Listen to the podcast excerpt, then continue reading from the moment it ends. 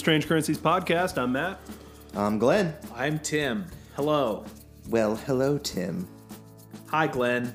Thank you for sharing this yerba mate with me. Oh yeah, I needed it. Are you going to be able to get to sleep? caffeine. Um, yeah. I'm tired, but Yeah. I'm just hyped enough from the yerba Okay, good. to, to get to make it through the next hour good. and a half or so. Well, I'm hyped about this um, this yearbook album. It's on gold Yerba? vinyl. Yerba. Yerba mate? Yerba, yerba mate Moody High. Okay. Wait, what? Your Lewis Wayne Moody High, 1967.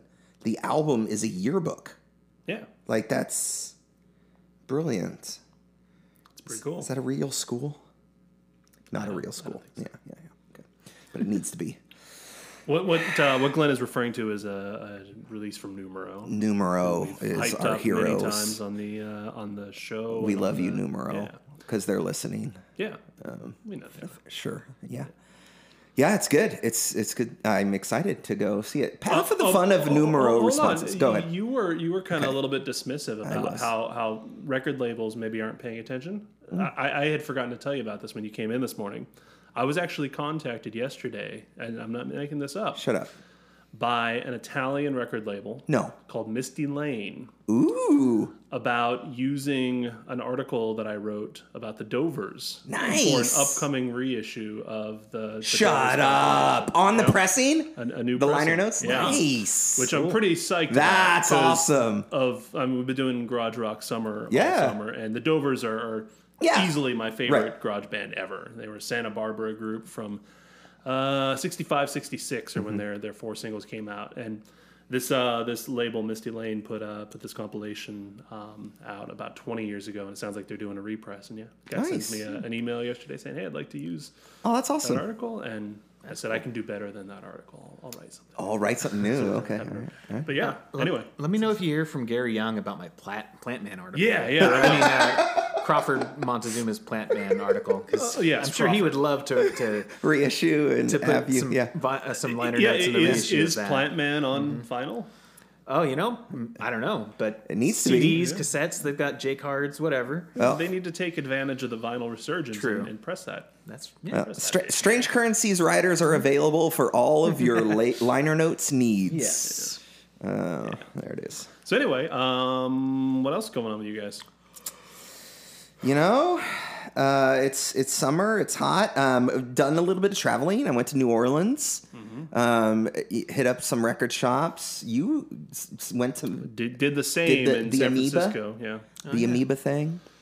Yeah, Um, you know, the more cities I go to, the more I realize that we are just We are spoiled. so spoiled. This, this is the best record store city. It is no question. I, I do think we should try to do like a, a record store crawl in some of the more accessible cities for us. We should do Oh, a, a oh, Seattle, like a Seattle one. record store crawl? I think we should do a San Francisco. We you've totally got, do a You've San got Francisco peeps call. in San Francisco. Yeah, we, we could stay, crash. right? Yeah, all absolutely. right. So, so we need to make that happen. Um, All right, let's do it.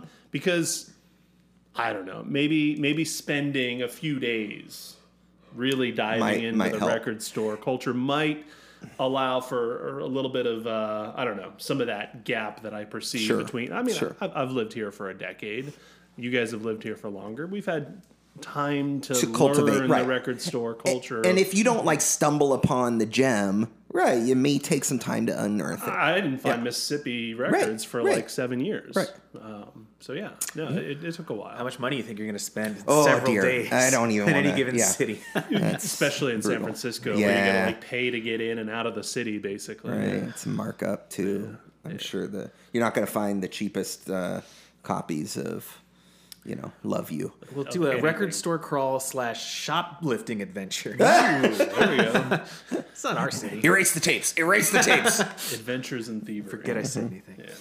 All right. Well, you know, I mean, if we're not spending money on hotels, you Hey, know, there you go. then, Uh, then Just budget it. There it is. yeah, a little, little bit of record. money. Coming coming to a store, you know, a city near you. Mm-hmm. Strange Currencies record crawl. Well, and that's the thing. Maybe we need to just put out a call to our, all of our listeners of, hey, can we crash on on your floor or couches, in- Or- in, whatever cities? Would anyone like to murder us? Yeah, exactly. We could we could be travel agents. We could like put together a curated, you know, everybody buys in to, you know, three one free way with three paid It uh, sounds like it's like a cruise. well, it sounds like a book complicated. idea. Like, no, it's it's a cruise with all fans And the Beach Boys. and the Beach Boys and, And the, the Surfer Surfer Jets. Jets. There it is. By the way, again, free the Surfrajettes. Free- Come, free the surfer free them already. You know, I started following someone on Instagram that I, I realized at some point was uh, like a touring member with the Surfrajettes. I don't know if she's a regular member of the group. Mm-hmm. Uh, her name is Via Mardeau or Via Mardeau. Okay. She makes these, this cool, like, kind of spooky theremin sort of music. cool. Uh, but yeah, and then she posted like, "Here's me with the Surfrajettes, like playing bass in one of those go-go skirts." I'm like, "Oh, okay, okay, that's funny." Sweet. Free, free the surfer. Free the Surfrajettes. They have been chained up in the the hull of that ship for far too long. Yes, let, Let 'em them out. Let them out. they deserve better. Yeah. We should uh we should have the Surfrajettes on the show sometime. Yeah, let's do it. All right, putting the call out again. All right. All right. They'll obviously hear this episode or hear word of it. Well, you know, if we if we tag them, Oh, that's and, true. and you know, free Do they the get surfer Wi-Fi jets. Wi-Fi in the hull of the Beach Boys cruise? in, I international waters. Yeah. W- w- was that mentioned on the uh, I don't know. On One the, of the- the Mike Love? one of the uh, benefits, I'm The sure the guests get Wi-Fi, but I don't know if the you know indentured bands. Uh, I'm sure Bruce Johnston benefit. has Wi-Fi. yeah. True. All right. Um. Okay. I don't know if that I've Other got anything business? else. Other. What was our last episode? Oh, uh, the Led Zeppelin one. Yeah. Solid. I, yeah. I got no. I got no Perfect changes. episode. Per- well. No, no corrections, no revisions. All right. Um, yeah. Well, hey, let's take a quick break, and we'll come back and introduce this week's topic.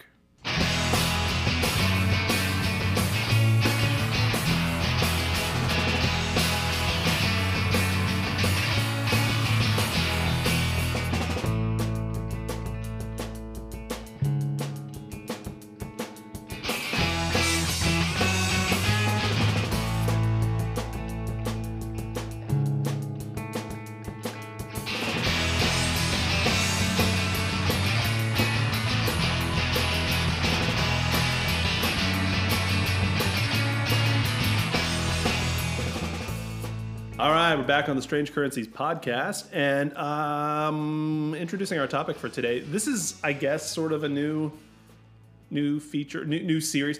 By the way, we're gonna have more series than we have episodes. Yes. like we've we've got already this- like this a is a- dozen different series. This is a one episode series. It- no, we'll come back to it. We can come back to it. Uh, so a while back, we uh, we introduced a new series that is uh, we called Runt of the Litter. Yeah. in which we're basically trying to you know sort of revive the reputations of albums that are not favorably looked upon by fan bases uh, of those artists and and really kind of trying to find some perhaps gems that that have been unfairly overlooked this is sort of a modification of that in a way um, we had had very like specific parameters for that uh, for the runt of the litter. Like the rate your music score had to be below three.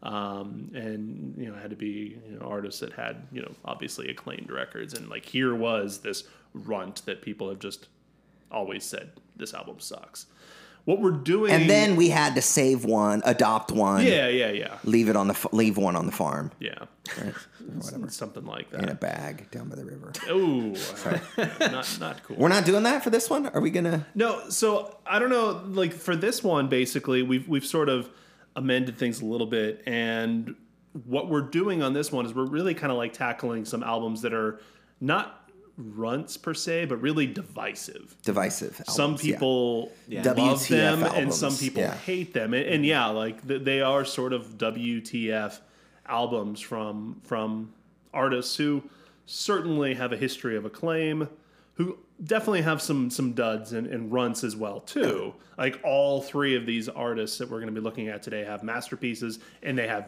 definite runts. Yeah. Right. But these are albums that kind of fall somewhere in that really, really divisive middle ground.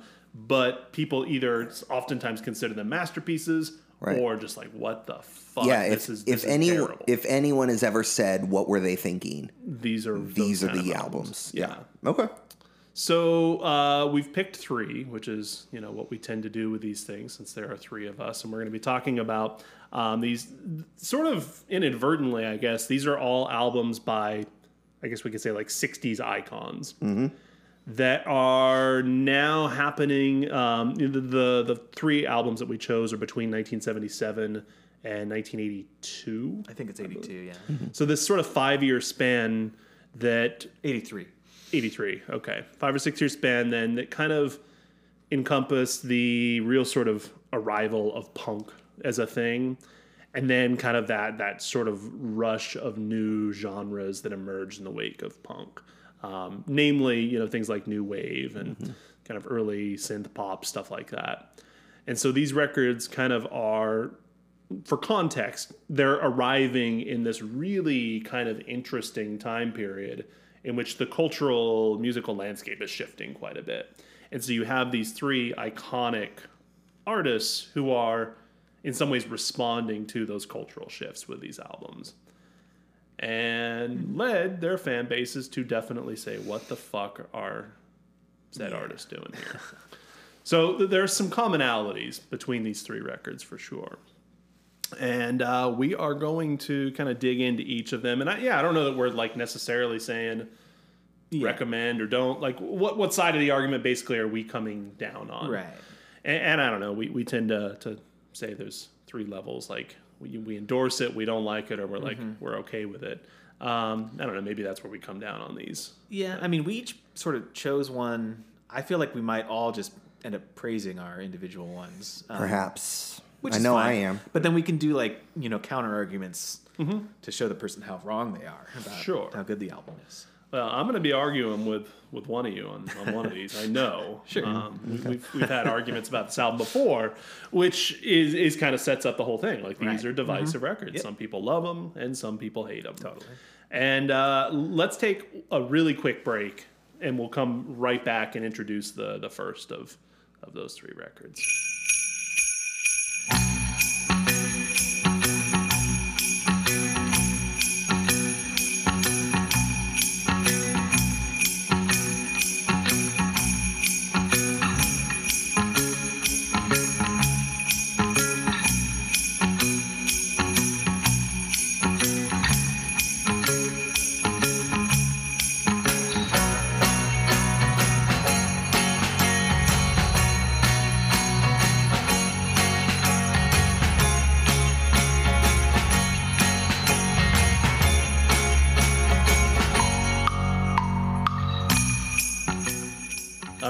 Back on the Strange Currencies podcast today, discussing some I don't know what we've determined are what the fuck albums. WTF, uh, as, as kids say.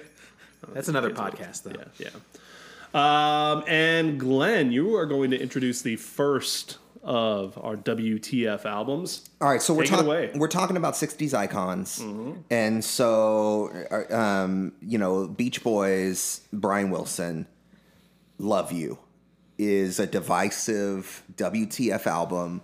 It, people have will spin this on expecting, um, you know, Surfing USA, and this comes on, uh, or expecting Pet Sounds, and this comes on in 1977, and there was probably a lot of WTFing. Yeah, now the Beach Boys have made several WTF. Yeah, and this one this one comes after 15 big ones. Like I don't know if people were really expecting another Pet Sounds at this point. Correct. Probably not. But I mean, yeah, 15 Big Ones is in and of itself a WTF album. Mm-hmm. They've got plenty, pretty much all WTF Well, albums. I can after explain this. that. That though, that was just a cash grab sure. tragedy. Sure. But but this is around the this is you know around the era where you know Brian's been in uh, you know a recluse. It's been understood amongst the general pop population that he is going through some stuff, and so. But now Brian's back. Well, so Brian's been back, and there's this push and pull. Is he making music? Is he not making music? Um, are, will we ever see the Beach Boys again? You know, come to their fruition. And yeah, I got you. this album is essentially a therapy album. Uh, you know, I, I think as the story comes out eventually, these are these are pieces that Brian Wilson kind of put together under the watchful eye of What's his name? Eugene Landy, Doctor Doctor quote unquote. Evil. Yeah. Um, and so, like, basically, Brian Wilson. Here, here's the explanation. Here, Brian Wilson is having a mental uh, emergency breakdown, and here's this guy like forcing him to make music as therapy, and so this is what he comes up with. Give Hey. a give a man a Sounds like it's time for an episode of Heroes and Villains. ooh, God. I've been in this town so long that back in the city I've been taken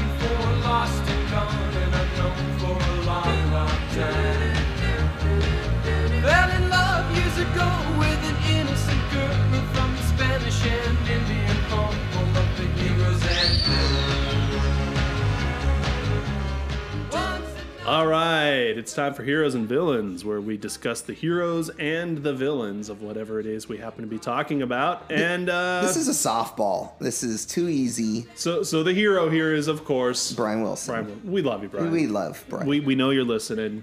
Thanks again. Um, if we could just give you a big bear hug right now, we would, right? yeah. mhm. Yeah. All right. And the villain here is, of course. Well, I mean, Also at the Brian Wilson. moment, Wait. At the moment, no, it's no, no, no, Eugene no, Landy, no, but no, it's no. really the, villain, is Mike Love. Love. Yes. Yeah. I mean, look, Eugene Landy is is human filth, but Perhaps these are scars Mike of is Mike. Love. Yeah. I mean, we, It's we can. all Mike Love's. Okay. Well, there's a little bit of daddy issues here too. Murray It- Wilson is, is some to blame for this "Love You" album, WTF. But We've talked about Mike Love, We've talked about my list before, right? stop, yeah, stop forcing, stop forcing Brian to put out music so that you can, Yeah. uh, I don't know, uh, relive your glory days or whatever. Yeah. Um, and so that's that's what this album is. P.S. like, you're bald. Yeah, and it. you're terrible, dude. I found an awesome. I, I found an awesome quote. take off that stupid fucking hat. While we're on the subject of Mike Love, uh, so Shatrine was going through the grocery store line, and you know they have those like Time magazine. They make those dedication issues Yeah. that are just you know whatever dumb. Well, there's a Beach Boys one, and so she grabbed it for me, um, and saw as like okay, whatever, and you know nothing new, groundbreaking I haven't heard before or whatever. So I'm flipping through this, sitting by the river the other day, and I see them talking about Love You. I was kind of interested, yada, yada, yada. Uh, and then I found this gem of a quote from Dennis. Um, uh, he said, let's see, Love You for all its warts and vulnerability, rejection of modern trends, Brian Helmed LP. Uh, in cringe is cringeworthy in spots, but in 1978, the following year, the band sunk to greater depths when it released "MIU," named after Maharishi International University. Yeah, which is hey, now Mike Love's in charge of the Beach Boys, and look how well that goes. so so we have a Brian Wilson helmed album in Love You, Mm-hmm. followed by a Mike Love helmed album MIU. Yeah, and Uh, which one's better? Duh. Here's the quote. That album, uh, referencing MIU, uh, Dennis said, is an embarrassment to my life. Here's the quote It should self destruct. I hope that the karma will fuck up Mike Love's meditation forever. Nice. right? So Sounds like that magazine was worth it just for that quote. Yeah, right. Yeah. I done. So MIU is trash. Love you is beautiful. It is. There it is. It's a WTF. Okay, now Tim's stop, over there in the corner. Stop that look. Being a dick. Stop that look. It's time for the divisive part. All right. Okay. So, I mean, the Eugene Landy stuff, if you take that out of take that context away, because like not everyone who puts on the record is going to know that. I didn't know that Right, necessarily sure. first time I heard it. Um, it's it's just really bad and cheesy right out the gate. No, right out the Yes. gate. It's Right out awesome. the gate, it's got like layers. And, Hey! No, it's bad. No, See, it's so awesome.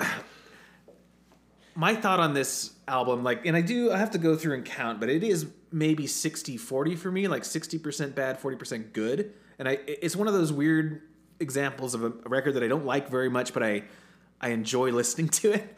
Or I- maybe I should say I think it's bad, but I enjoy listening to it. all right. Tell us which ones are bad, and I'll tell you why Okay. you're wrong. Exactly. And I know one of them, and I'm gonna yeah. Go go ahead. Well, first of all, I just want to say, like, um, you know, Brian Wilson writing lyrics, it, they're often sort of childlike, Yes. and and whatever. Once again, But context. in the past, like say something out of off of Friends, which is one of my favorite Beach Boys albums, Mm-hmm. he'll have these like childish, mundane lyrics, but with you know really solid music actually going on. And here you've got just hey, Dude, give a man a synthesizer bass and let it. This is what you get. This is groundbreaking stuff. Okay, here, here's the the ranking. So I got the track listing here. Number one, "Let Us Go on This Way." Amazing.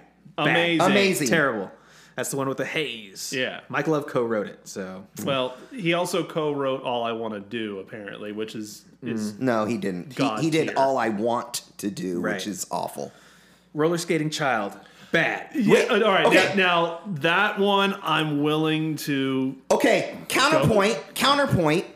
Here it is. I, because I'm with you. It's Uh-huh. creepy. He's singing about a roller, uh, uh, uh, his own kid, daughter. I don't know. No, no, that's later. Okay, oh, oh, oh, roller skating. yeah, that's I want skating. to pick you up. roller skating child is creepy. It's Oh, it's creepy. It's it's about a, a crush on a little girl Mm. who's roller skating. But counterpoint, this is not a middle aged man writing this song.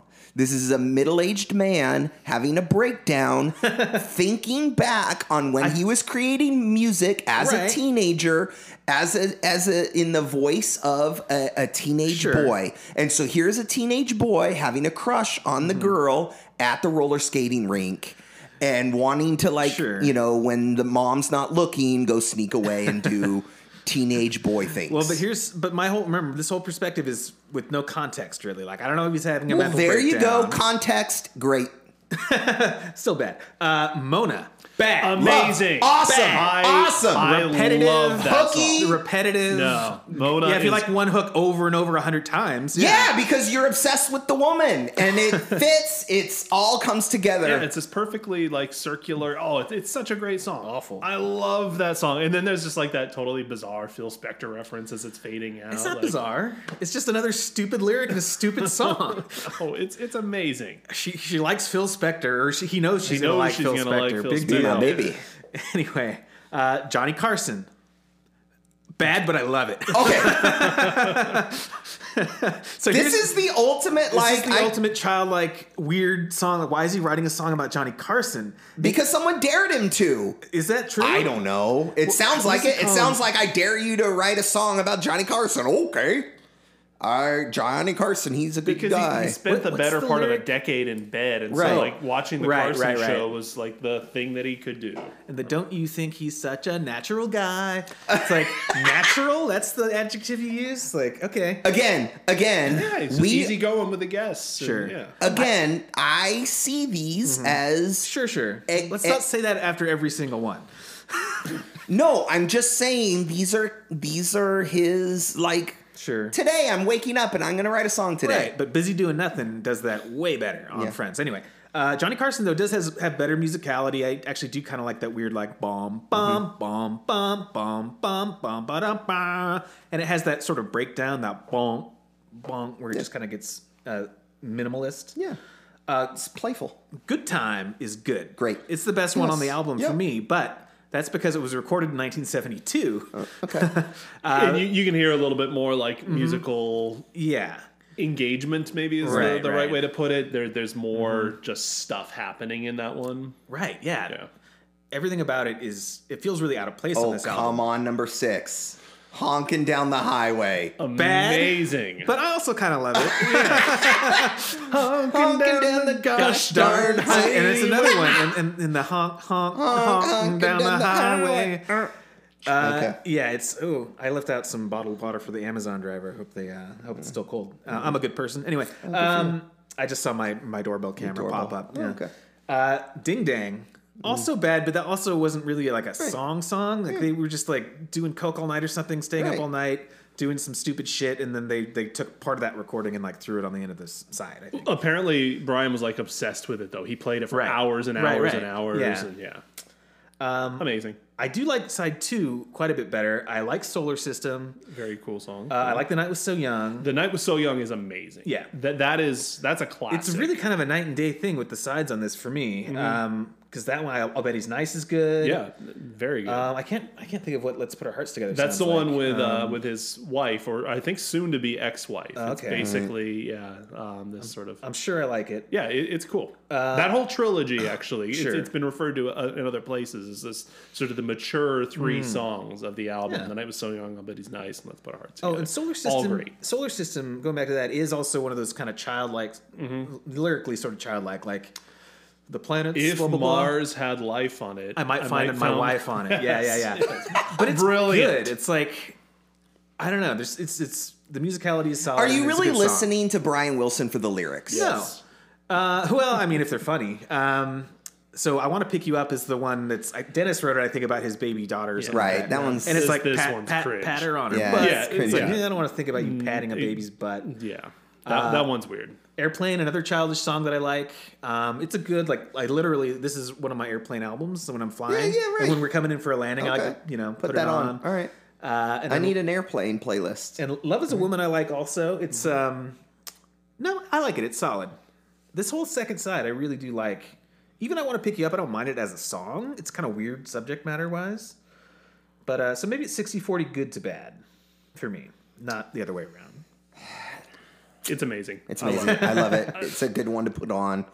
Like I said, I enjoy listening to it, even even Right. the songs I don't like. It's fantastic. It's such this like pure, and, and I mm-hmm. know that's sort of the reductive way that people will talk about Brian as well too, which is is problematic. I think in some ways in which you go about it, but it, it is this like pure artistic expression of where he was at the time, Sure. and it, it is heartwarming and it's mm-hmm. also when you take in the context a little bit fucked up and disturbing too mm-hmm. because you realize the the sort of levers that are being pulled behind him that are extremely problematic but yet he is still putting out this very again sincere Sure. piece of music that that captures still a, a brilliant mind but one that's going through some some shit And, and here's the other thing. I, it, I think it pre- presages a little bit this whole era of moving into the 80s of like synthesizers and what's happening with some of these other albums we're going to talk about. Like, what do you do when you give an old musician a new toy or a new, you know, you mm-hmm. hear a lot of bass synthesizer in this. And, Oh, okay, I was going to ask, is, is there really much synth? But I guess the bass. yeah, yeah, a lot of, and mm-hmm. which is, you know, that I can see Brian kind of like toying around with this as a novelty kind of, ooh, what what could we do with this? And you know, I think it's it's fun. It's great. I uh, pulled up Rate Your Music to uh, to just look at the track listing here and see what the ratings were for some of the songs as well too. Um, and it's actually like the the top review on there right now, just the most recent one. Um, the guy says like pet sounds drawn with crayons. And I think it's actually a really kind a of a, a good- good way of, of putting it. You know, if if pet sounds is this Something something drawn with crayons. meticulous masterpiece that everything's in its right place Yeah. and it's like this photorealistic Childlike. version of, Right. of you know growing up then love you yeah it, it's that but with crayons right. and it's fair. amazing it's It is. great It's great. It's okay. Better than MIU. well I've never even heard that one. Oh, I, I don't want it's to. bad Don't and Yeah, don't. it's It's- bad Now I have to listen to everything after love you is bad everything This, yeah. Yep. um yeah and The- I, I this don't is see this, this, is as wait, a. wait what are you talking this is the last beach boys album i don't know what you're talking about Right. No, Surfs Up is the last Beach Boys album. This is this, the, this, is, a Brian Wilson Brian solo Wilson album. solo joint. Yeah, Well, I mean, so we didn't really talk about. Uh, there was sort of a concurrent um, solo album by Brian that is even weirder than this one. Yeah, yeah, but I like it. What's it called? Adult, Adult Child. Child, Adult yeah. Child. Yeah, yeah. Yeah, which wasn't really actually released. Right. Um, at it's that on time. YouTube right now. It is. Yeah, yeah. Um, but no, this this is a great album. It it, is. It really. Great. Yeah, I'm gonna Yes, it say that it's great. I don't know, man. I, I am willing to push it up into four and a half out of five realm on the rate your music scale, just because it's so unique. It's it's endearing. It just has this charm about it Yeah. that is you're not gonna find it anywhere I mean, charm is different from quality. I don't know. Four point five. That that might be a bit. Is it better than? Is it really better than Vitology? Oh dear, yes, yes. No. I would say I would say Maybe. yes. Is it really better than uh, 311's Transistor? Yes. Whatever. It- All right. It's great. We're gonna have to Uh, see how it and I will, compares to I will these other say, albums of, of the three about today. albums that we're talking about I, today. it's my favorite. It's my favorite too. Yep. Love Yeah. the three. All right. Well, there it is. All right. Well, hey, uh, any final thoughts here? I love you, Brian. I'm gonna go um, uh, listen to Brian softly at the piano. Okay. Uh, no thoughts. My thoughts have been well established. Yeah, and they suck because you don't like Mona. All right. Well, hey, song. we're gonna take a quick break, and we'll be back with our uh, our second one.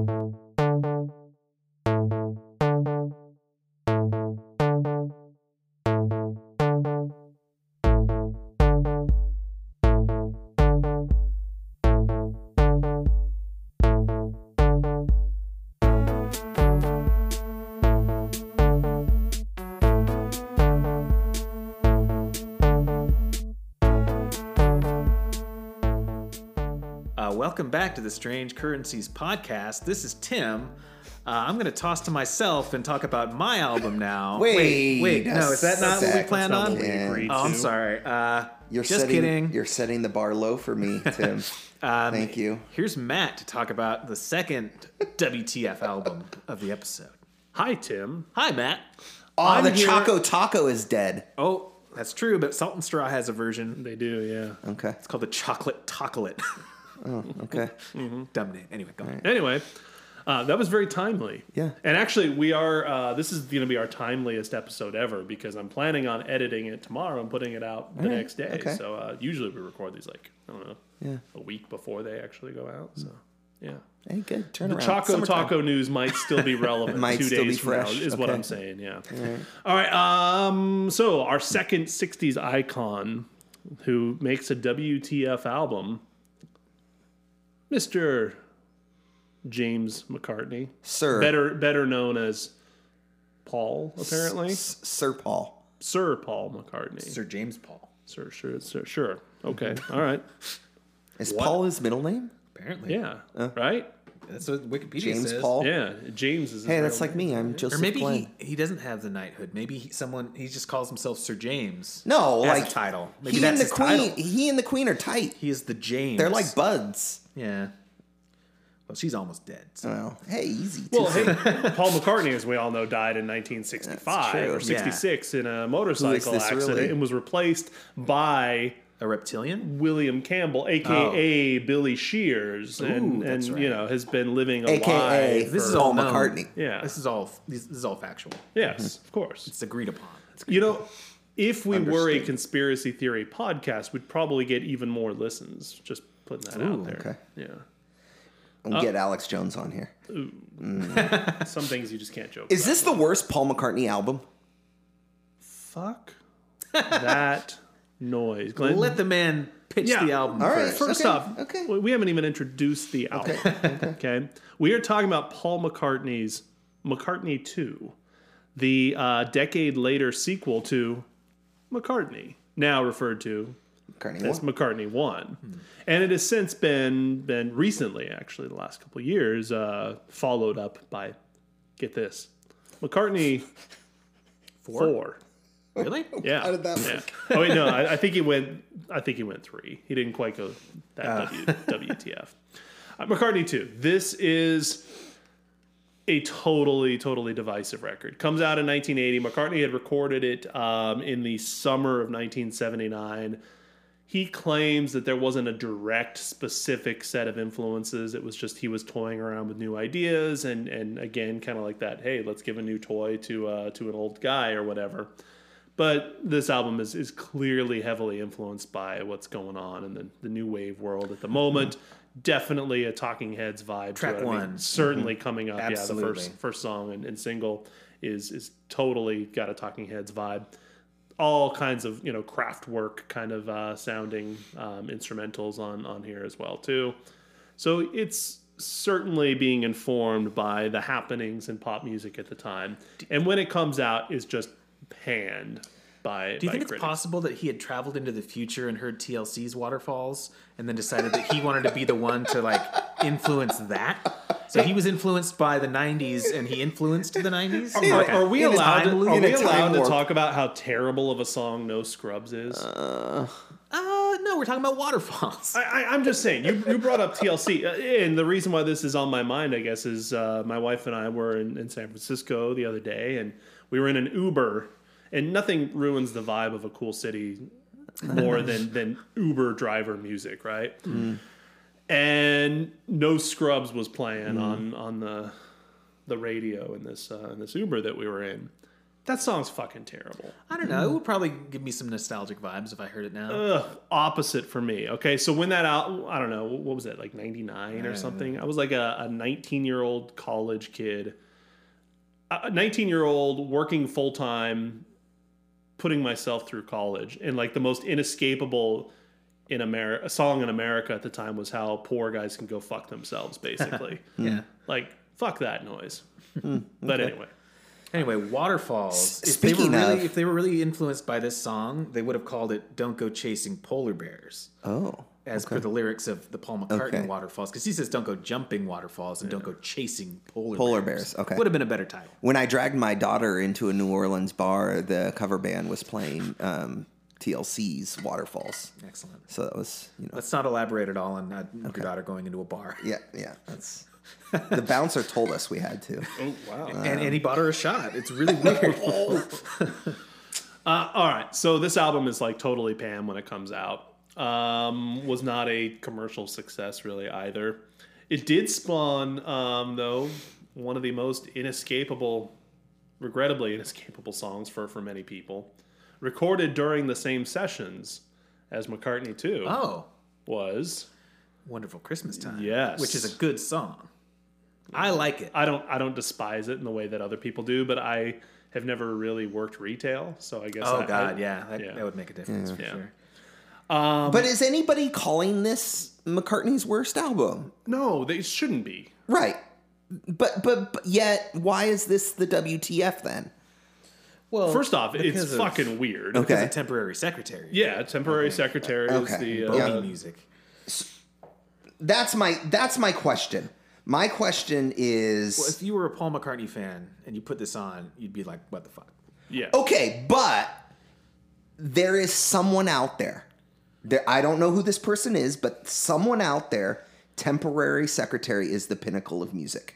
I have a friend who really likes that song. I, I legit love it. I, want to like meet that too. person. He played it. Um, when did I see McCartney? It was 2016, 2017, somewhere pre-pandemic. Everything's all the same Yeah, yeah. anymore. Um, the before times. yes. and he played temporary secretary and i was the only person probably in in moda center who was like fuck yeah he's playing temporary secretary With like synth and stuff, or did was he did he adapt it a little bit? it, it was adapted to a to a band i mean it had definitely yeah those those synth elements but yeah, Uh-huh. Yeah, I, I I had it. to have been the only person in that audience who was super super psyched that he was playing temporary secretary um i think it's a pretty badass song yeah, I do like it. Yeah. So, but someone for them, it's their it's their favorite song of all time, um, and that's the kind of person That- I want to hang out with. That's reasonable. Yeah. all right. Yeah. Um, all right. So we've already talked about kind of the two big songs. The for the first two coming up is, is a legit Oh. earworm. Yeah, and I was gonna say, I, I this is like a Mandela effect moment because I could have sw- could have sworn that there was a band that had coming up like did a cover of that, and it was a big hit in in America. There was Who was it? Because it's not mentioned on the Wikipedia page. the band was Wings. Oh, did It they was a have a, live cover? version of coming okay. up that was actually the the hit Interesting. in America. And and yeah, the, that must be it. Yeah. Because I like I- it took me two times hearing this song, this version of it, before I realized I recognized it, but I didn't recognize this version, so that must be it. Okay. Mm-hmm. Yeah, yeah, um, and, and that was sort of appended to the album. It, it was sort of a bonus um, single that, that actually came with it, I, I believe, in the U.S. Because that ended up being the one, yeah, that radio kind of picked up on more so than the the studio version. Okay. So there's your It's a catchy yeah. song, and that's It a pretty is. straightforward song too. This is like the normal song before it gets really weird with temporary secretary, Mm-hmm. and everything else is kind of it kind of goes back and forth.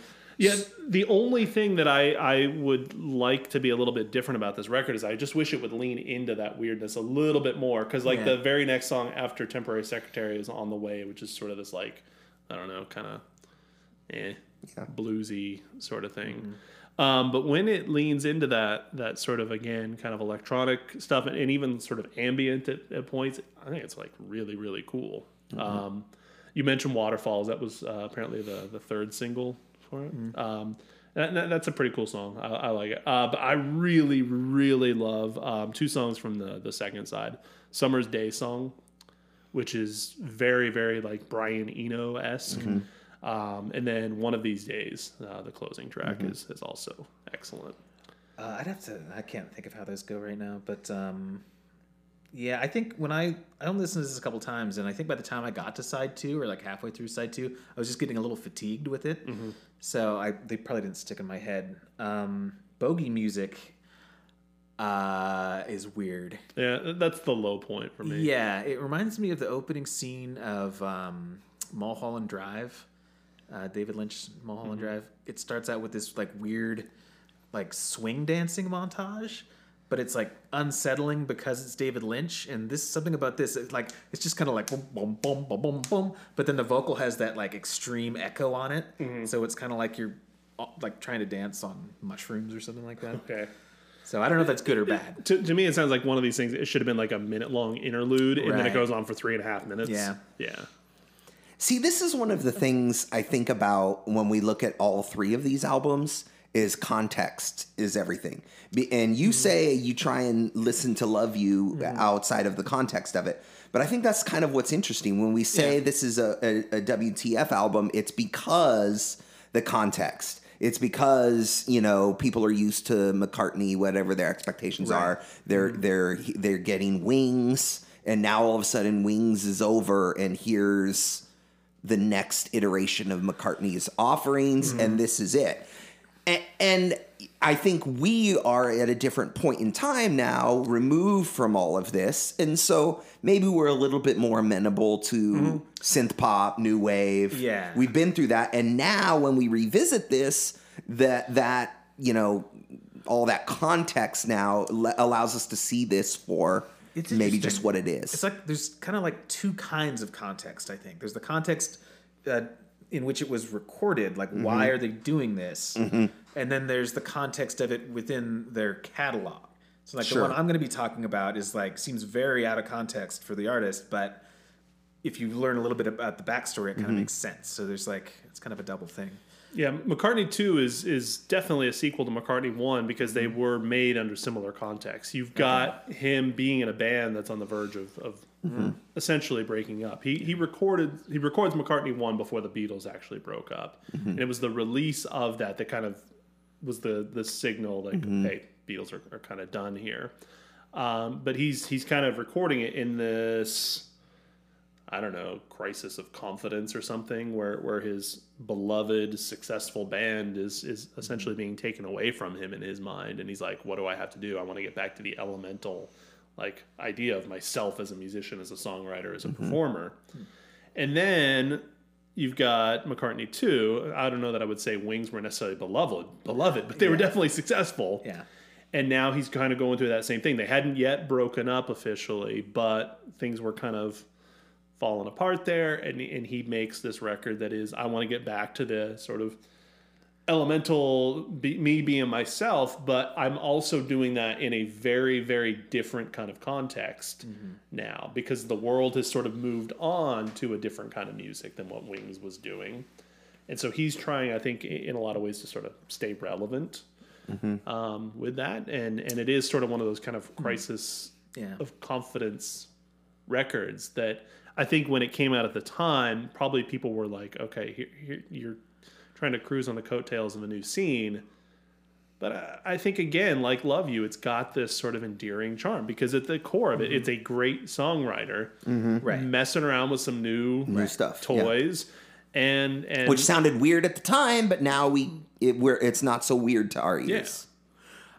I don't see. I going back to temporary secretary. I like it a lot. Sort of, I guess, out of context, but I feel like if he's if he was trying to like go for a certain like I don't know who who was necessarily imitating or if he was or influenced by for that particular song, but I feel like like it's kind of a failure to achieve something in that genre that is appealing to people because it's it's weird. It's like it's like the weird little boop boop boop boop boop. boop. Yeah. Uh, it's not easy to just take in on the first listen. No. Yeah. It's great, but like I feel like he, he was reaching for something, he didn't quite make it, but or he didn't achieve that, but he achieved something different that was more unique. Mm-hmm. And like it's still a success in a way, but I don't know if it's what he was going for. Tim, maybe, maybe it was. Tim, this this podcast is called Strange Currencies. We're not talking about the things that are like pop accessible that everybody loves. I know, but I'm on saying- first taste. If, if we're talking about him, We're embracing to- the weirdness, though. Oh, yeah, That's my yeah. Uh, point. The, the the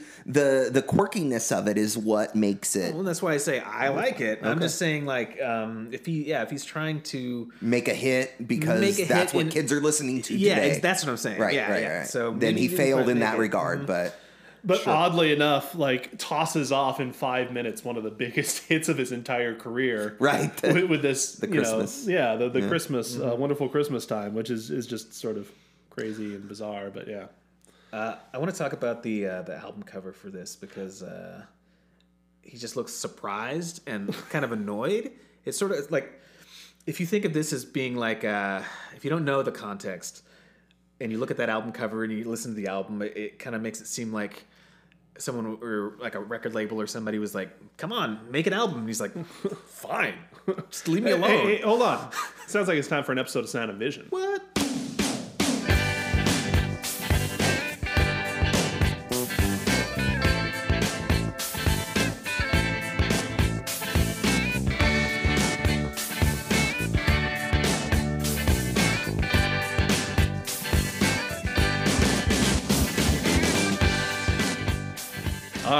Right, time for Sound and Vision. This is where we discuss all things aesthetic using the scale provided to us by David Bowie. The highest rating you can get is low. David Bowie's masterpiece. The lowest rating you can get is Never let me down. in which he absolutely let us down. David, come on.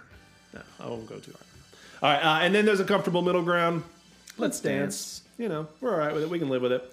Don't love it, don't hate it. Um, okay, so we're talking album art. Tim, you have already brought up McCartney too. So we'll do that before we go back and talk about Love You's cover. Um, go ahead. I just think it's funny, so I don't know if that necessarily makes it like low, like a good aesthetic or good design. Um, and there was kind of a whole thing in the '80s. This was 1980, but like with like just the the face of the person, as, like Phil Collins was the maybe the worst Yeah. one about it. So I don't know. I would give it a Let's Dance. It's low for me. It's low, yeah. It's Every- low. And here's the reason why it's low. First off, it's just amazing. Yeah. Because it completely matches the sound of the album. Yep. But the other reason why it's low is every time I'm in a record store and I'm flipping through the racks and I see it, I just cannot help but smile. Okay. and and it puts me in a good mood every time I see it. And then it also reminds me, I really, really like this album. I want to go home and listen to it. Um, so it, it's a low. And, and if you want to, if you want to, there's the shadow. It's the shadow to the left and to the right. Two yeah. shadows. Mm-hmm. You- You've got the past, the future. If you want to like dig into the, I, there's there's some you know, there's some symbolism there. All right. I, I prefer to think of it as just somebody really quickly catches him off guard. Right. It was this picture there was no thought put No into thought. it at all. Which, which Yeah. It's like just- what? Are we feels taking an album cover photo now? Very candid. Yeah. so- Up against the wall. Um, all right, so uh, let's go back really quickly uh, since we're still, you know, talking about sound and vision here, and uh, discuss Love You's cover. Uh, I like it. I mean, it reminds me of like a cross stitching or crochet pattern or something like that. It's very Um, cozy. Yeah, it's like a rug. Yeah. Lowest of lows. Yeah. Lowest of Oh, wow, lows. Okay. Yeah, I was, I was about to just say "Let's dance." No, it's it's it's uh it's beautiful. I it makes me want to cry. I don't know. I I, Okay. I, I can I can accept this actually. I I I love the cross stitch. I love the pixelated nature of it. I love the uh the hominess. I love the um attention to detail, you know, to embroider something like this Well, takes a lot of time and mundanity You know, you know what it reminds me of. Look behind you, Glenn. No, lower. Is this an Afghan? Yeah, it was uh, made for me by my great grandmother. Aw. Yeah, and whenever I see that album cover, I uh, I, I kind of think Yeah. of that. It's uh, a blanket. That's what it Yeah. is. Like, And it's warm, it's somebody. cozy. la- So you know what? Somebody Yeah, labored. it's low. Somebody labored over this cross stitching pattern here for you. Mm-hmm. Yeah. they were thinking about you They as they you, and weaved all of these things. Yeah. Do you- and Brian made hmm. this album cover for you, Tim. Did do you know? Like, I have, Brian I have loves this you. at Why don't you love him back? Is it a photograph of an actual stitched thing? I don't know. It doesn't matter. It's the it's the it's the premise. Sure. Yeah. Yeah. No, I'll give it. I'll give it a low, or at least a Let's Dance and a half. That doesn't possible. exist. that doesn't exist. Let's Dance It's low. twice. It's low. It's low. It's, low. It's low. Sure, Uh, it's low. You, you convinced me. Yeah, it's low. All right. Well, hey, that was a good episode of uh, Sound and Vision. Okay, yeah, All right. Um, back to McCartney too. Any uh, any final thoughts? I think so. Um. Yeah.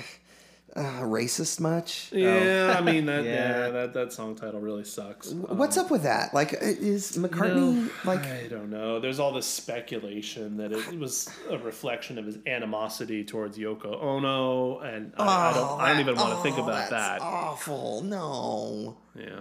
There's got to be some WTF. Yeah, I, I, don't, I don't like that. I, I wish that didn't exist. I, I, feel I don't like, hate that um, song though. Um, it's There, there was certainly a, you know, casual racism. Sometimes people didn't realize they were doing it back then, so that might be part of it. I don't know. Like you know that um, what's the Pete Townshend album that's called like something about Chinese Yeah, yeah, eyes, yeah. and he has since said that he regrets that title. I don't know. Yeah. Not to excuse anything. Sure. Yep. uh, the only other thing I want to bring up, at least in terms of this album, we, we drew a parallel between it and McCartney 1. There's also a, a parallel, I think, that can be drawn between this and another Paul McCartney album that we've not, I don't think, ever discussed on the podcast before Ram. Now, Glenn, you're a, a fan of I am a fan of Ram. I like Ram. Yeah. Yeah, okay. Ram is great. Yeah. I love Generally Ram. acknowledged as a classic today. Yeah. Yeah. Um, I don't know, maybe 15 years ago, it was like maybe in a position where McCartney 2 is now, where people, are, what do you mean? But Paul McCartney made a good Oh, solo really? album that isn't Band on the Run. Interesting. Um, but like, I don't know. I, I think McCartney 2 has this sort of trajectory in which it's, I, th- I think it's on the way to becoming discussed perhaps in the same way that Ram is. Ram was very much in line with kind of this bedroom pop indie thing mm-hmm. that was mm-hmm. was sort of right at the the sort of forefront I think mm-hmm. of, of the music scene say 15 years or so ago and it kind of got adopted by another generation of Right. musicians particularly musicians and, Yeah. and music fans but musicians and music fans who said oh McCartney's doing this sort of homespun thing that is very much in vogue now, and people just completely, totally trashed it at the time. But now we we kind of have come to to love this album as sort of this lost classic. I think McCartney too is sort of in that same position right now that Ram might have been, say, 15 years or so ago, in which a lot of younger people Yeah. today, I have noticed younger people in particular, like really have gravitated towards this record. I can totally see that happening. That's what I was talking about. uh, the- temporary secretary fits into the Yeah. whole like meme culture. Like Right, there, there it's are coming, plenty yeah. of memes out there about it. In fact, Really? but it, it is sort of this album that that kind of speaks to that sort of I don't know, just sort of general what the fuck nature of I don't know the weird surrealist meme culture thing Sure. that we live in today. Like that album cover and and some of the music on it. It just Yeah. sort of fits in with that like I don't know, sort of what the fuck nature of of and, and and yeah, there is something about um, that bedroom pop kind of adopting Ram. What's the next one that's going to adopt McCartney too? I can totally see that. I was in Jackpot Records the other day. Um, uh, have you seen this um, Jackpot? the Ram project. Yeah, the Ram Project. Yeah. David Depper. Um, you know, you you see Death Death Cab for Cutie doing a, a a tribute album to that, and that that makes sense. Those are the the things. What's the next who's the next artist that's going to take on McCartney 2 and is going to bring it back in the next five, ten years. Which means in another decade, everybody's going to really, really be into the much maligned "Give My Regards to Broad Street" uh, motion picture soundtrack that Let's- McCartney let's did not- in let's not get ahead of ourselves. 1984, or "Off the Ground" from 1993. Uh, did, did, has Death of a Ladies Man had this moment yet? Leonard Cohen. the Leonard Cohen album. Uh, I don't know that it's had its its. According to him in this in the documentary uh, "I'm Your Man," he says like the punk rockers liked it. Uh, like like when it was, I think when it was new, or maybe maybe well, I forget what year it came out, but once they got a hold of it, they decided they that it was cool because it, it's pretty different from his other Oh, yeah, stuff. yeah. It's Phil Spector Phil produced Spector, and yeah. all that. I like that one. One of many albums in which Phil Spector apparently pulled a gun on the uh, the artist. Yeah. That he was- yeah. That guy. all right. Well, all right. Final final uh, thoughts here. What what would your rating be for McCartney two? That's four star. I don't know. Not as good as Love You's four star. I didn't spend as much time listening to it as I did for my pick, so I, I don't know if I can really give it an honest rating. It, it's a heavy four for me. Okay. Like I think it again is one of those records that in time I, I could see being a four and a half, but it, it's a heavy four. Okay. All right. Hey, uh, we're gonna take a break and we'll uh, come back with Tim's pick.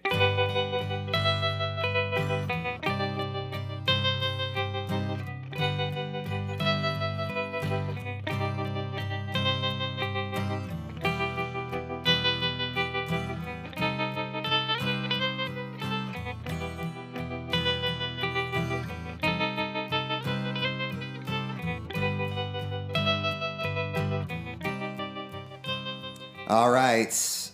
Here we are. It's time for the final selection of our WTF trilogy. But what show is it, Glenn? This is the this is the Strange Currencies podcast, which makes sense because we're talking about strange albums today. Also, I guess you don't really have to identify like it's a podcast. People are listening to this voluntarily. Nobody nobody like paused and went to go to the bathroom and Right. get chips and during the commercial break. That, that's not a Or thing. no one got into their car and turned on the radio, and this No. is just starting halfway through. right, through. exactly. Yeah. You're either listening through. Don't They give up stuck the, around to listen to that sweet, sweet royalty free music. We just take we just take breaks so that we can like you know talk shit about royalty Tim free to us. If we- off if the. we ever get an advertiser, we're going to go back and insert ads There in we all go. these breaks. there we go. Anyway, All right, what do we? What, what's our final album, Tim?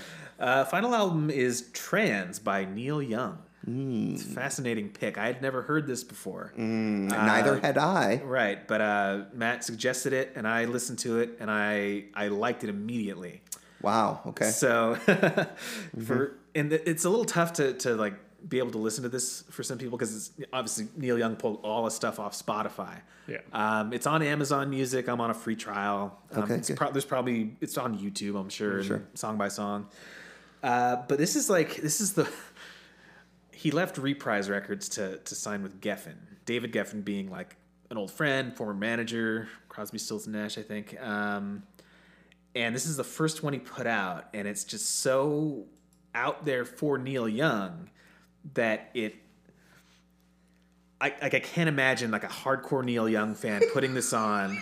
Maybe track one, they'd Where's be my okay, harmonica? okay. Yeah, and then track two, and all, and then three and four, and then like, is this whole album sung by robots? like he literally six out of the nine songs he uses a vocoder and a synclavier. So it's like synthesized. There are real drums and real guitar, but like it's a lot of synth, robot voices. Wait, it's, it's a- insane. It's a synthavier. Syn- What? synclavier. Synclavier. What is that? It's I like an even- early synthesizer. Um, Is I don't it know. like a vocoder? well, they're separate things. So like, Okay. I think the synclavier is what makes like boops and beeps and stuff. Okay. And and the vocoder is the thing that actually changes the, your and- voice right, and you can change the pitch and stuff like that. Um, but the thing about it is, I am not a hardcore Neil Young fan. Like, I know the classics, I love them. You know, Harvest, whatever. But I don't have any like personal connection, attachment to his style or his songs. So I hear this out of context, like we were talking about, and I'm just like, this is awesome. I can't believe he's pulling this off so well. because uh, you know, at this time he was like he was influenced by Kraftwerk. Uh, he had these new toys. Um, he just wanted to, you know, do this weird stuff. And like I thought it was more successful than, for example, temporary secretary as far as like imitating something that he liked and okay. and pulling it off. Um, but as for the context of the album itself, while it was being recorded, there are some like heartwarming and hilarious details. So Okay, I want to hear these heartwarming, hilarious. well, the heartwarming part is, um, and um, this is just you know, I'm the master of uh, Yeah, reading, reading Wikipedia, Wikipedia, for five yeah, minutes you're and reciting it. it, on Yeah. the air, um, Deep as opposed to doing any other research at all. Uh, Hey, I, I went through the grocery store line and got a Life Time Life magazine. true. That's that's more research than I did on this. all right. Uh, but anyway, uh, so I interviewed Paul McCartney. Oh, actually. okay, yeah. fair. Oh, great. Yeah, well, whatever. I'm glad you didn't quote him at all. that would have been too much. That would have been bragging, I Yeah. think. Uh, so anyway, he leaves Reprise. He signs with Geffen. David Geffen's like, oh, great. I have Neil Young now. Uh, but what he didn't know, uh, what almost no one knew, is that Neil Young was dealing, uh, he was, oh, how do they put Dealing heroin? No, no. His son was born with cerebral palsy. Oh, jeez. Uh, Thanks. and here's what it says uh, He spent much of his waking hours carrying out a therapy program for his young son, Ben. Uh, cerebral palsy, it it doesn't say how old he was at the time, but uh, unable to speak. Uh, so the vocoder, he was imagining like a character who, or he himself was saying words that you can't necessarily understand Uh-huh. because that's how he felt his son must be feeling. Oh, wow. Trying to communicate, but being Oh, unable to. Right. Right, and and the repetitive nature, the sort of like Uh-huh. not disco, but like techno elements, Sure. uh, were reflective of. Uh-huh. of the exercises that you know they were doing Mm-hmm. with his son to try to like teach him how to communicate. And the whole thing has this sort of concept album idea behind it, where he wanted to make like a series of music videos to kind of explain the concept, and it was going to be these robot people at a hospital trying to teach a baby how to press a button to like I don't know Mm-hmm. Yeah, say right. something or whatever. So there's this like kind of personal backstory to it. Wow, I think is really interesting. Um, but on the funny side, it's just hilarious that this is the first thing he turns into Geffen. And he's like, here you go, guys. We signed Neil Young! Yeah. What is this? And uh, even his bandmates. Uh, so Pancho Sampedro, the guitar player for Crazy Horse, there's a quote in here. He says, because they played, like they recorded the songs like with the band, and he says, next thing we knew, Neil stripped all our music off, over overdubbed all this stuff, the vocoder, weird sequencing, and put the synth shit on it. That's the whole quote. That's uh, the quote. Good. But on the on the Geffen side, uh, you know, he wasn't happy uh, when Neil gave him this. They put it out, whatever. Uh, he said, and then Neil Young said, "Oh, well, you know, I've got this sort of country album I was thinking about releasing next." And he's like, "No, put out a rock album." So that backfired because Right. that Yeah, album everybody's was rocking. Everybody's rocking, reviled, yeah. which is pretty terrible. Yeah. It's like rockabilly covers and a couple originals, but it's like he's dressed like Elvis on the cover. It's ridiculous. It- it's bad. And Geffen's like, that's not what I meant. Jesus. Uh, he sues Neil Young for basically like Sabotage. like a bait and switch sabotage kind of thing uh, because this is he's not like delivering what was understood you know, that he you know that they wanted. Uh, Young countersued him. Uh, there was a settlement, out of court settlement, where Neil Young basically won, and then Geffen later apologized to him. I don't know if he you know found out about the son thing or what, but Did, wa- was uh, was Mike Love involved in the litigation? Okay. No, I don't believe so. But the funny thing is, uh, that country album he was talking about was Old Ways, which is actually pretty good as far as I can tell. Uh, I listened to it a little bit. I dipped into some of these other albums. Yeah, I, I don't know that one very well. Mm-hmm. Um, it's kind of better than some of what followed though, because like Landing on Water came after Well, that. that's another that one's one. pretty bad. And I had some comments about the, or some thoughts about the vocoder. Like if you listen to Landing on Water, I didn't listen to the whole thing. I just kind of like dipped in. And there's a lot of synth, but there's no vocoder as far as I know. So it's it's a little weird. It's like um, in, in incongruent. Whereas this album, it, like if he had done like a half step and or a half measure and done a bunch of synth, but then tried to sing with his regular voice, it wouldn't have worked. The fact that he also did the vocoder and just turned it into this almost completely unnatural sound works, and the vocoder can can hit notes that he can't hit personally. Uh, and he can like change the tone. He doesn't use the same robot voice every time. Like there'll be one line. I think it's in a what's the song? Computer Cowboy. Like the first line is like this low robot voice, and the next one is this like polyphonic sort of harmonic thing. Uh, and it, I don't know, it just adds depth. I'm kind of a sucker for vocoder vocals in Mm-hmm. general. I think Wow, just looking at his discography, that whole '80s stretch is like it's very weird. calling for a wilderness episode. Oh yeah.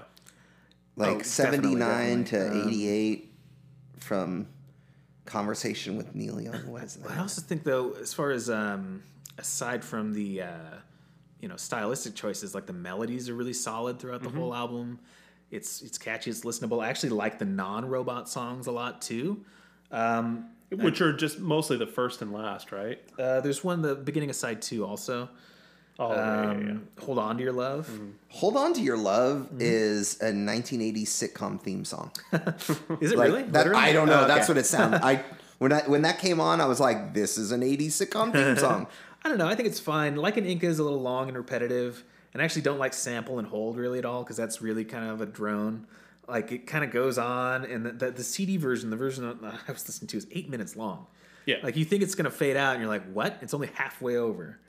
Uh, but other than those those two, I think it's pretty solid. I like Mr. Soul a lot. Well, that's uh, yeah, his redo of the old it was Buffalo Springfield song. Oh, okay. Well, maybe that's why. But even like "We Are in Control," Yeah, I, I- I would say I, I liked the first half more than the second, just because it felt a little more distinctive. right? But yeah, it, it, it's it's kind of cool. Um, and, and again, with with context now, Yeah. I, I like that backstory, but also, I mean, here we are, synth wa- synth pop, new waves making a comeback. Is that a DeLorean on the cover? We're Oh, yeah, going yeah. back in time. Uh, here it well, is. Just to do a, the the um, sound and vision on. oh, this. wait a minute! Oh. sounds like it's time for uh, another Another one. What? I thought we were just gonna do. That's kind not of legal. A, No? That's not legal.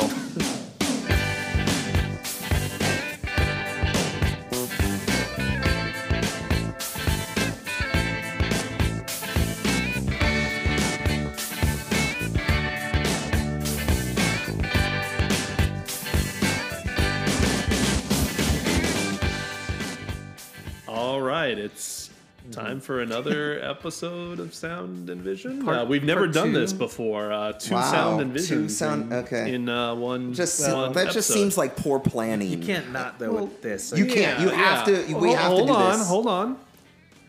Sound and Vision is where we discuss all things Oh, stop we've it! We're not doing already. the shtick again. All right. fine. Everyone knows. Is oh, so? Is that a DeLorean on the cover? That Uh, is a DeLorean. Well, I think it's supposed to be. I'm sure it's supposed to be. inspired by. It's So, so this is low, uh, obviously uh, for me. Look at it. okay. Like this is cyber cyberpunk sort of landscape. You've got this old '57 Chevy on one side of the road, some DeLorean like well, with a with like a a dude, a hitchhiker, a human on that side. On the other side, you got the DeLorean looking thing with some sort of Well, don't, don't forget holographic the person. trees. You got trees and a human and Someone's a, about to get right, abducted. paved road. the natural world. There's a hologram man trying to get into the DeLorean over here. There's a weird futuristic jet and like dystopian buildings. It looks just- like- it tells a story. It looks like the artwork backdrop for a pinball machine. Ooh, yeah. Maybe that's why I like it.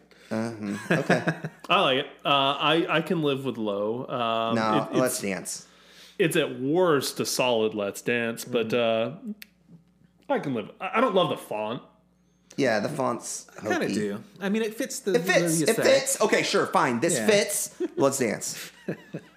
I can understand a Let's Dance for sure, but I, I do like it. I'll just I'll give it low just based Again, on how much I you like know the what album. though? I feel like it, it shouldn't be Let's Dance. This either needs to be a love it or hate it. It needs to either Never Let Me Mm-hmm. Yeah, Down or it needs to exactly. be low. So I think Divisive. that's fair. Uh, It's it's divisive. These are divisive records. We need to come down on one side, right? They're good or they're not. They're either good or all right. Fine, then I'll give it a low. Then I'll give it a low. this is this is a new. Sure. We essentially consensus sure. I'll consensus all low. all three albums are okay. we gave variations of low. Not everybody gave everyone a low, but I'm not going to give this album as high marks listening wise to, as the others just because maybe I'm not ready for it yet. and maybe it will grow on me as I listen to Well- it more, the robot thing. Is it partially because maybe you are a Neil Young fan and you would prefer his folky stuff, or Maybe. Okay. I, I, but I'm open. I'm open to, obviously, yeah. you know, Mm-hmm. sure. But I, I mean, I guess that's probably the first thing.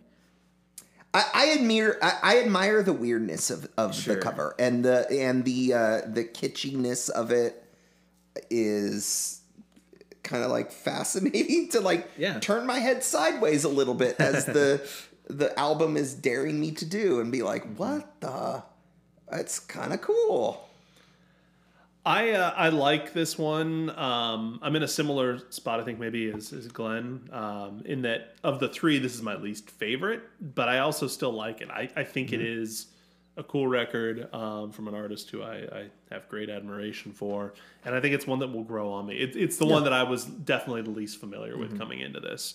Um, I had you know Yeah. heard it on you know by listening to YouTube because for a long time it just simply wasn't available. Oh, okay. Um, Well, and and let this be a lesson is what I'm saying is sometimes those albums that we wrote off initially, give it some time. Yeah, like yeah. they're like you know, things come in waves and cycles and trends turn around and this is this is why sometimes it's time to go back and reevaluate some of those. Definitely. Yeah, I hadn't, like I said, really given it much of an intentional listen before. I, I went and found a copy of it at Crossroads. My problem is that the first song, like the disc has a slight warp on the no. edge of it, so the first song skips every rotation.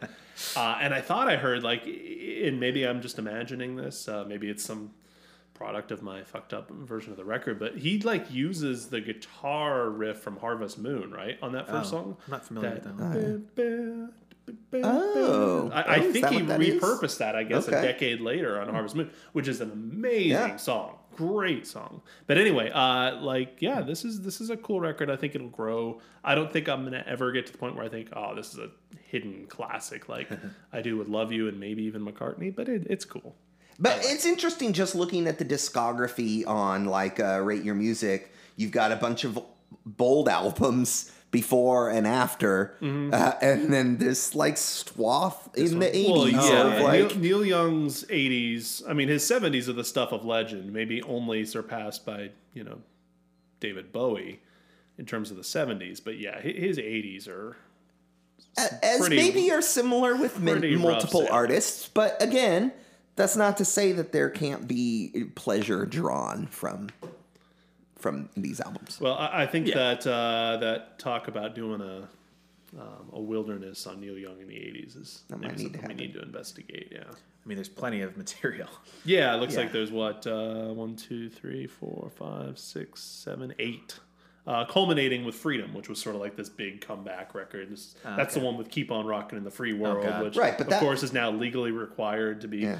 um, played anytime That there's more than six musicians on in a the stage. wilderness. Right. Uh, well, in a couple of those late '80s albums, he's back on reprise. Right, he goes back at some point, Yes, like '88. Is that why he does Neil Young in the Bluenotes? Is that like a label switch? Oh, maybe. Well, name uh, this notes for you was sort of a, a commentary on that whole like, um, I don't know, subverting expectations Uh, okay. sort of thing, right? I, at least I think that, Sure. that was sort of a Oh, notorious. Yeah. uh, song, which he also does like sort of this kiss off of all the Mm-hmm. like advertisement using songs by by you know pop artists and stuff like that. But I mean, I've never heard it, but I can see myself digging "Everybody's Rocking."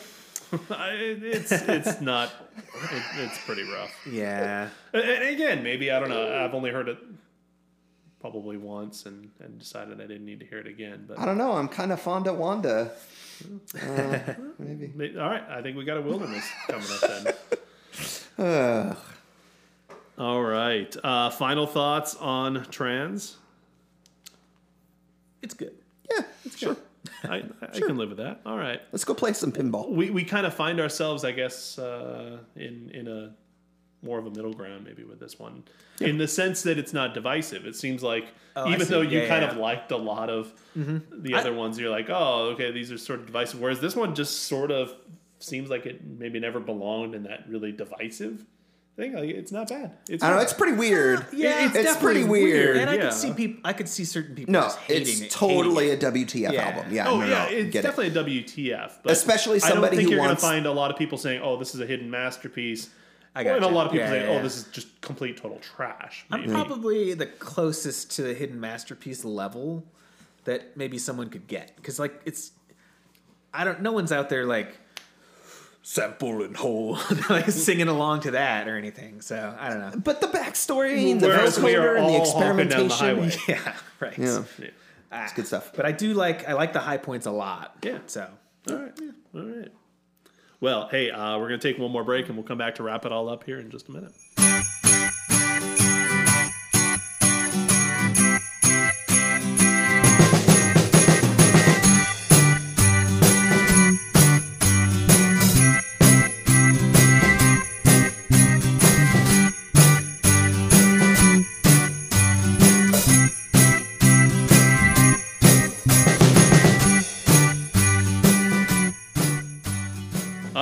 Back on the Strange Currencies podcast to close it all up. Uh, three WTF albums, uh, and hey, Yeah. I, I think these Yeah. are three worth your time records. Yeah, Sure. definitely. Bare Yeah, do it. minimum. check them out.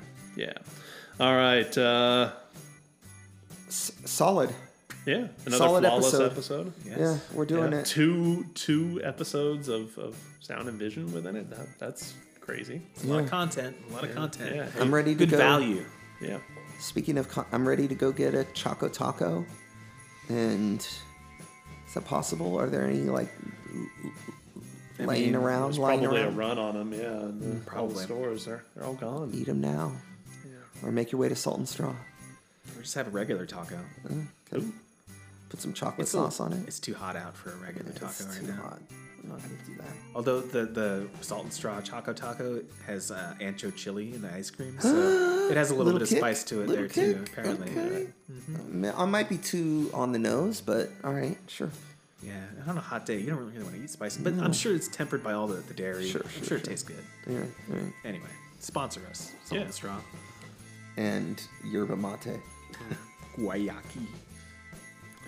All right. Well, hey, uh, we are uh, Done. done. Apparently. End of episode. And- Are we still doing? Are we still doing um, Garage Rock? Garage Rock Summer? yeah. let's do New it. content out there every week. StrangeCurrencieSmusic.com. Mm-hmm. Make it happen.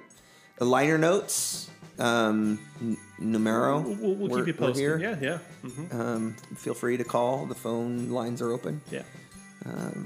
Yeah, All right. Well, hey, uh, for Strange Currency Podcast, I'm Matt. I'm Glenn. Tim. Me Tim. Bye.